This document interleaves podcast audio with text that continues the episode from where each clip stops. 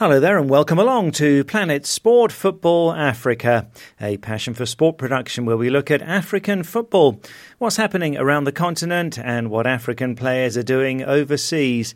I'm Steve Vickers in Harare, Zimbabwe, joined by Ida Waringa in Nairobi, Kenya, and by Stuart Weir in the UK. And on this week's show, we look at the Under 23 Africa Cup of Nations, which starts this weekend with the top three teams qualifying for next year's Olympic Games.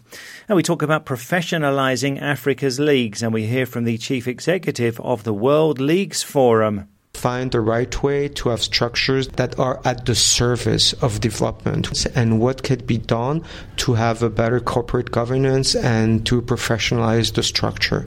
And we look ahead to Sunday's big game in the English Premier League between Liverpool and Manchester City. But let's start at the FIFA Under 17 World Cup in Brazil, where the African interest is over, unexpectedly at the round of 16 stage. There's a great history for Africa, with Nigeria having won a record five titles at the Under 17 World Cup. Ghana have won it twice, and six times an African team has finished runners up. But it's a disaster this time. African under 17 champions Cameroon lost all of their three games in the group stage and have subsequently fired their coaching staff. Uh, the other three African teams made it through to the round of 16, but Nigeria lost 3 1 to the Netherlands. Debutants Angola lost 1 0 to South Korea, but did pretty well to get that far. And debutants Senegal were highly fancied, but went out 2 1 to Spain in the round of 16. So it's all over for Africa, and Ida, I wasn't expecting to be having this conversation this week on the show. It's incredibly disappointing. Over for Africa way before many thought that it actually would be. And uh, Steve, remember our last conversation to do with the Under 17 World Cup? And I was actually gunning for at least one African team to make it to a runners up position. And the thing about such predictions, and I'm sure I wasn't the only one making them, is they weren't lopsided because, as we know, the Under 17 World Cup, and as we kept saying, is the one tournament where Africa has always been known to do very well. So the sorts of results registered this time round were really and very, very shocking.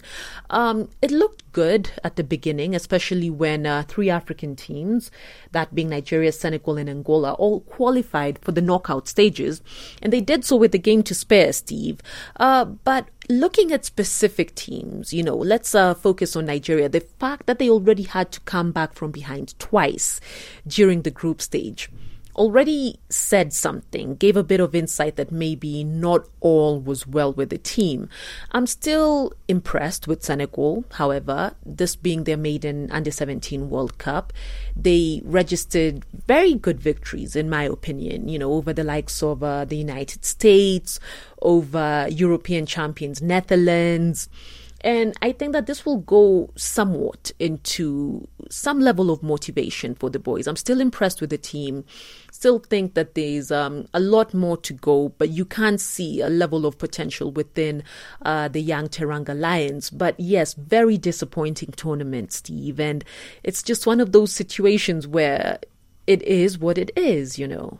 Yes, and those who are cynical might say that the technology for checking the correct ages of players means that now it's harder to use overage players, which might be weakening some teams. Those would, though, be allegations that are not proven.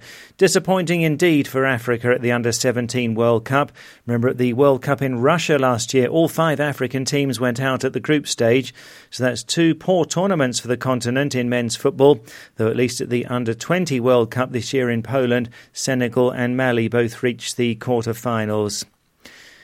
Well, the Under 23 Africa Cup of Nations gets underway this weekend in Cairo, in Egypt, with eight teams participating and the top three qualifying for next year's Olympics, which is more of the focus rather than just becoming African Under 23 champions. Now, the two groups look extremely difficult. In Group A, there's Egypt, Mali, Cameroon, and Ghana. Cameroon having won Olympic gold in 2000. Group B has defending champions Nigeria, who were the Olympic champions in 1996. Also, there are Ivory Coast, South Africa, and Zambia. This will be a tough competition, Ida. Very much so. It's some serious, serious heavyweights who are taking part in this competition. And Nigeria are the defending champions.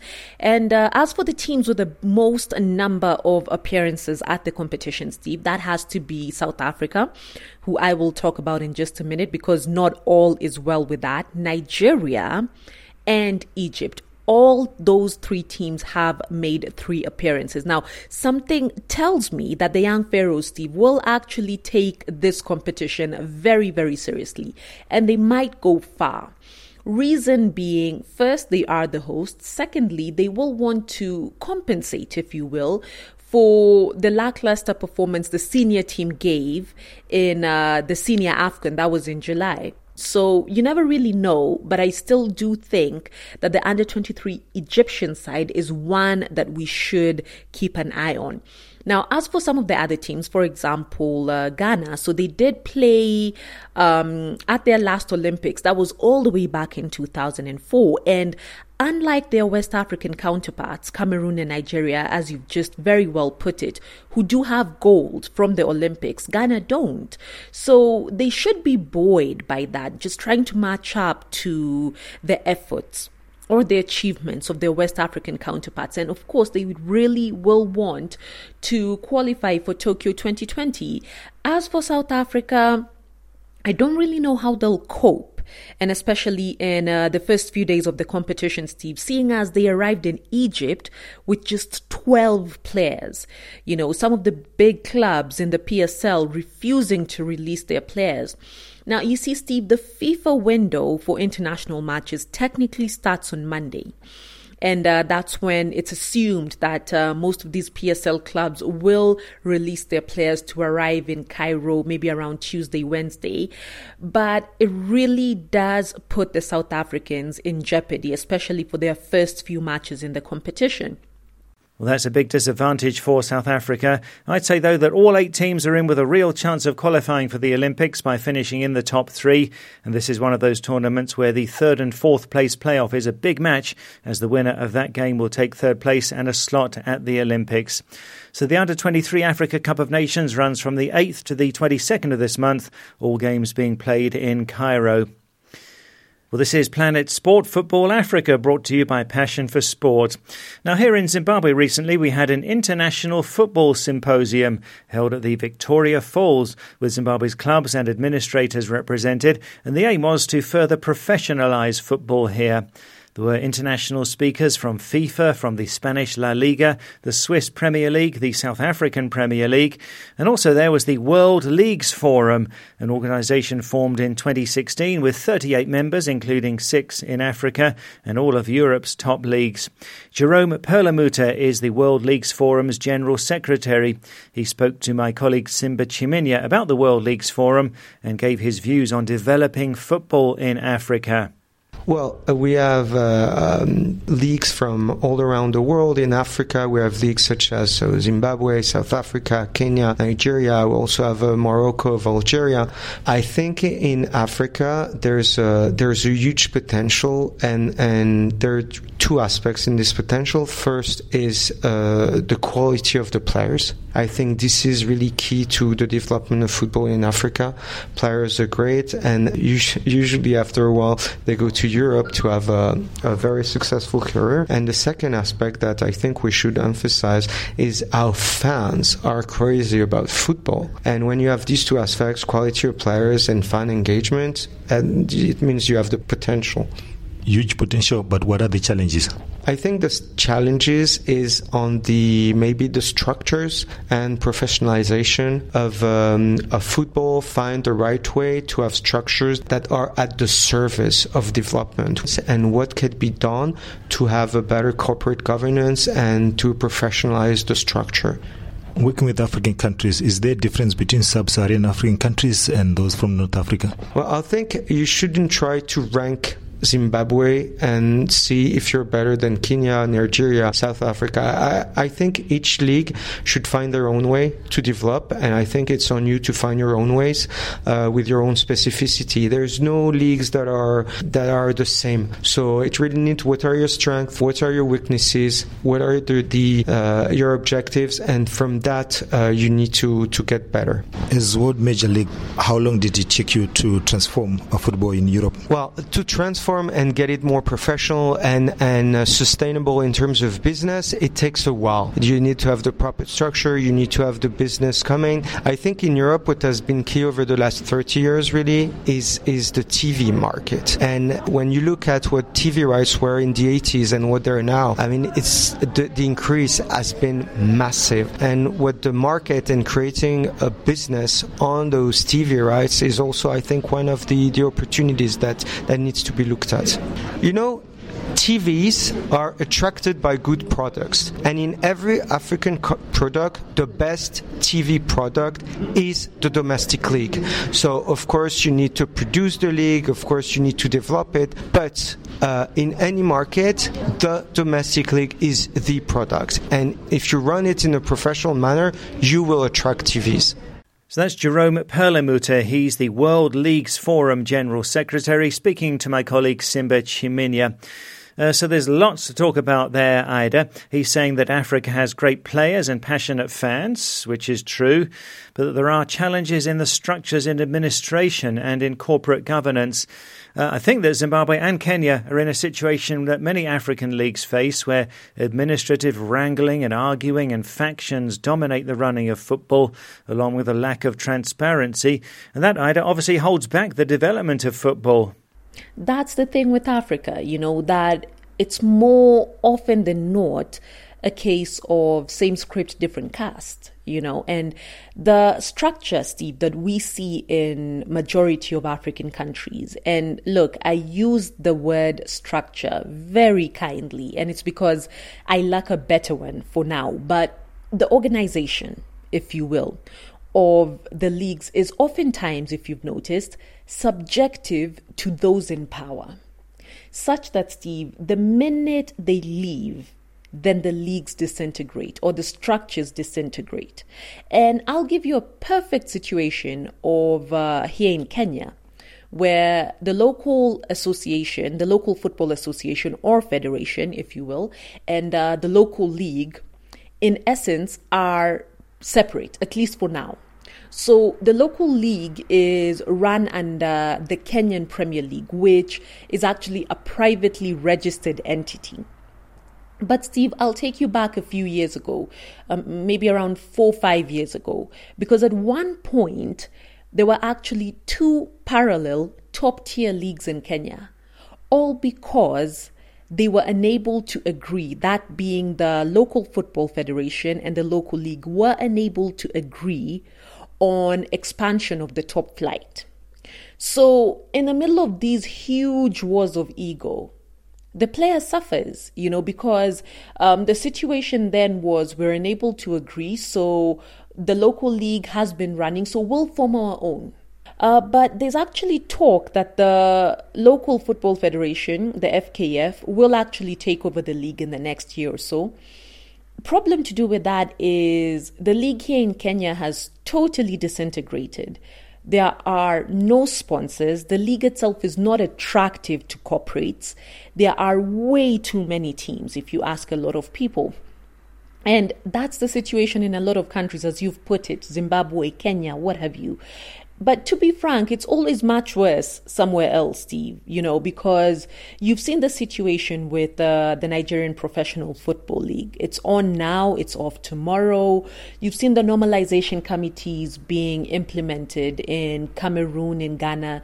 So it's not well in a lot of countries, you know. And it's not to say that the leagues in Europe, for example, don't have their own challenges, Steve, and especially to do with uh, transparency and accountability. But I think that as the WLF um, Secretary General has very well put it, that structures are key. Structures are key, Steve, because they outlive people, they outlast feuds, And ultimately, structures provide a situation whereby football can go on Yes, and that's so important, isn't it? So it's a sad state of affairs in many countries around Africa. This week on social media, we're asking how well run is the league in your country? So we heard there from the World Leagues Forum General Secretary saying Africa has great players and passionate fans, but there are challenges in the structures in administration and in corporate governance which are holding back the development of African leagues. So tell us, how professional and well run is the league in your country? You can go to our Facebook page that's Planet Sport Football Africa, or send us a WhatsApp to plus four four seven nine double five two three two seven eight zero. That's plus four four seven nine double five two three two seven eight zero. Tell us how well run is the league in your country. Well, this is Planet Sport Football Africa, brought to you by Passion for Sport. And you can download our app and listen to the show anytime and access past programs in our archive. To download, go to the Play Store or the Apple iTunes App Store and enter Planet Sport Football Africa. You can also listen on our new look website, that's planetsport.tv. Our other shows are there too, that's Planet Sport and the Planet Sport Rugby podcast. And you can find out more about the team in the About Us section with pictures and profiles of all of us. That's on our new look website, planetsport.tv. Well, now we turn to social media, and last week we asked if Arsenal need a new manager.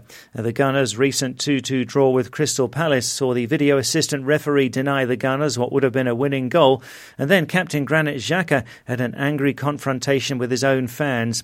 At that game, there were a few supporters holding banners saying Emery out, in the way that we used to see banners saying Wenger out, before Unai Emery eventually replaced Arsene Wenger. Now, last weekend's 1 1 draw with Wolves didn't ease the fans' frustration, with some saying that there's a lack of progress in Emery's second season. So we've been asking, do you think that Arsenal need a new manager? Here's Planet Sport Football Africa's Adrian Barnard with some of your comments.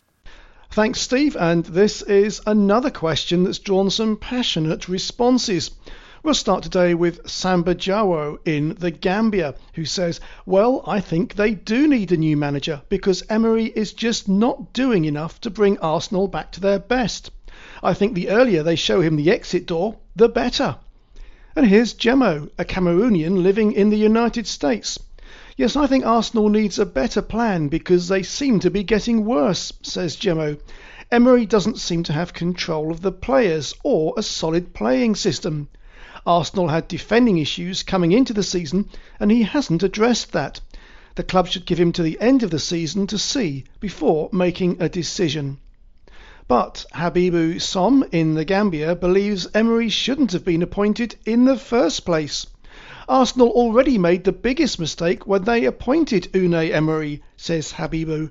You don't appoint managers who can win you the Europa League, as he did with Sevilla, without making a name in the Champions League and see that as a sign of progress.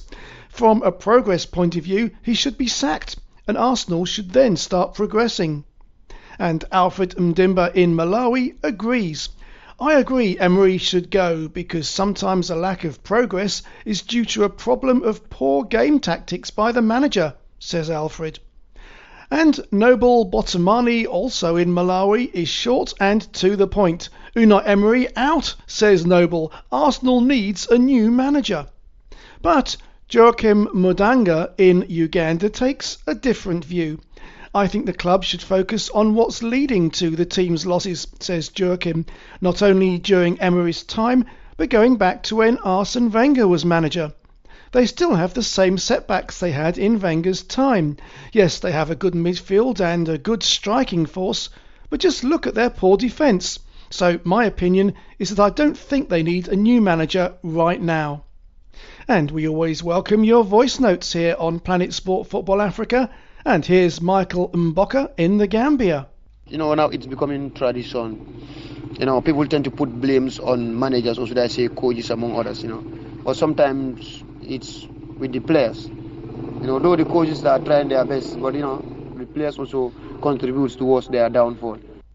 So, Michael saying there that the players should share the responsibility and not let all the blame for poor results go to the coach. Uh, John in Ghana thinks Arsenal shouldn't be too hasty. Well, for me, I'm not an Arsenal fan, says John, but I think they need to give Emery some time. He's still new in the Premier League and he's still getting used to the system, so he really needs time. And Sambu One in the Gambia agrees. Here's his voice note. At this crucial moment, I don't think Arsenal will need a new manager. Let them maintain with the manager that they are having as of now and make sure that he put his dressing room in order and let him not allow to be controlled by fans. So I think the manager should stay and uh, make sure that uh, he work with his team, technical department, and uh, the rest of the players, and make sure that everything goes well for them.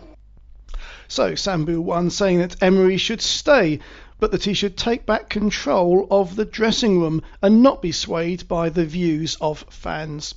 And that's a view shared by Byton Umchiko in Malawi. There's no need to sack Emery, says Byton. In fact, how many times will coaches be removed simply because fans don't like the coach anymore? To my understanding, coaches are given targets and should be judged based on what they've achieved or not. In football, the fans always want their team to be winning all the time.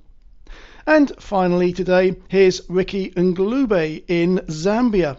It's just too early to call, says Ricky. Every team goes through a rough patch, and Arsenal is just another one of them. Manchester United went through it, and some fans protested, but still some stood behind Solskjaer, and with time I think they're coming out of it. Even Chelsea and Frank Lampard went through the same moment, and they've managed to catch up and are producing good and important results, both domestically and in the Champions League. Fans should also allow the coach to do his job and not put so much pressure on their coach so that he performs accordingly. So there you are then, Steve. Plenty of strong opinions on both sides there, but perhaps there's a lesson to be learned from Chelsea this season, where patience with a new manager is beginning to pay off. Yeah, sure. Frank Lampard doing well with the Blues right now. Thanks, Adrian. So the latest Gunners news: Gabon's Pierre-Emerick Aubameyang is the new captain now, replacing Granit Xhaka in the fallout of that ugly confrontation. And on the pitch in the Europa League, uh, the Gunners conceded late to draw 1-1 with Portugal's Vitória Guimarães on Wednesday. That's four draws in a row now for Arsenal in all competitions. They seem to be failing to hold on to leads. Now, before we get on to the Liverpool Manchester City game in the English Premier League, what a week in the UEFA Champions League. That staggering 4 4 draw between Chelsea and Ajax. Uh, so many talking points there, including two red cards for Ajax coming in the same passage of play, and Chelsea coming back from 4 1 down to level at 4 all, then getting what would have been a winning goal, only for the VAR to intervene. That was an incredible game. Uh, from an African point of view in the Champions League, Nigeria's Victor Osimhen scoring again for his French club Lille, although they lost 4 1 to Valencia. Burkina Faso's Bertrand Traore on target for Lyon in a 3 1 win over Benfica.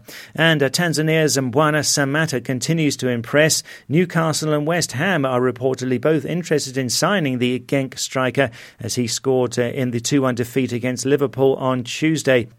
Let's go to the English Premier League now then. So on Sunday, Liverpool host Manchester City with the Reds still six points clear of Man City after both teams had hard fought wins last weekend. Our European football expert Stuart Weir joins us from the UK. Uh, how do you see this one going, Stuart? Liverpool and Manchester City go into the big clash on the back of wins last weekend, but only just. Liverpool were behind at Aston Villa for over an hour before winning the game with goals in the 87th and 94th minutes. And Sadio Mane scored the winner, but only after getting a yellow card for diving, something that Pep Guardiola was quick to pick up on, saying that one minute Mane is scoring brilliant goals and the next moment he's diving. So is Guardiola just trying to use a bit of psychology to get that into the mind of the referee? Hmm.